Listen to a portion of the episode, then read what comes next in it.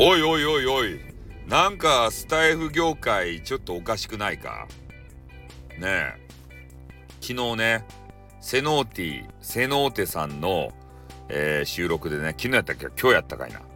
なんかね シーエム 作りますせみたいな、えー、そういうこと言われていたんですよ。で、何の話なんだろうなと思って、まあ、聞いていて、まあ、一つのね、えー、企画のようなことを言われていたわけですけれども、今日ふとね、えー、先ほどスタイフをちょっと覗いていたらね、えー、キッチンドランカー太一さんっているじゃないですか、めっちゃ面白い人。あの方がね、またネタを振りまいて、なんかウイスキーの シーエム をえー、作るぞみたいなこと言われてるんですよね。それでボンボンボンボンバラララババンバンバンバラみたいな、なんかようわからんけど、えー、そういうやつでね、えー、ウイスキーはうまいよなとか言ってね、よう取ってあるんだとか言ってね、なんかようわからん、お前にはまだまだウイスキーは早いんだとか言ってね、えー、そういうことをなんかめっちゃイケボのね感じで言われていたわけですけれども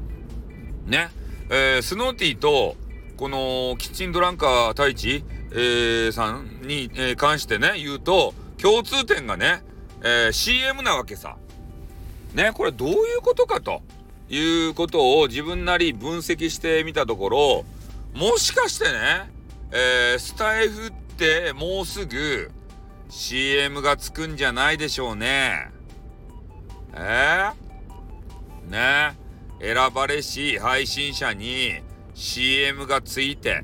でそれでねマネーがガッポガッポ入ってくるんじゃないでしょうね。もしかしてなんかそういうことなのかなとちらっとね、えー、私思ったわけですよ。すぐね俺ピピンってくるけんね。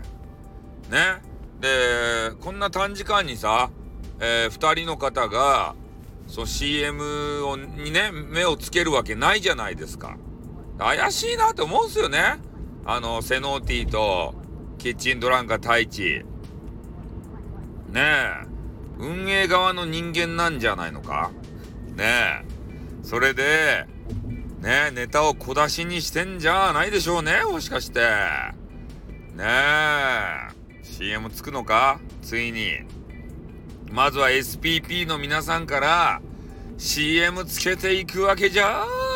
ないでしょうね。もしかして許さんばい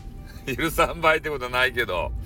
ねえ シーエム どげんですか。もう何の シーエム が入るっちゃろうね。一発目はハゲスカンハゲスカンかね。ねえどんなんなんでしょうね。あの気になるところではありますけれども、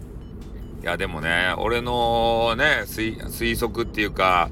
えー、あながち間違ってないんじゃないかなっていうふうには思いますね。そろそろ来るんじゃないかなって。でそれをね運営側の人間のセノーティーとさキッチンドランカー太一がね、えー、リークしてきたんじゃないかなと思って、あのあやたんに反旗を翻してね、えー、まあリスナーさんに、まあ、分からないようにやっちゃえとか言ってから、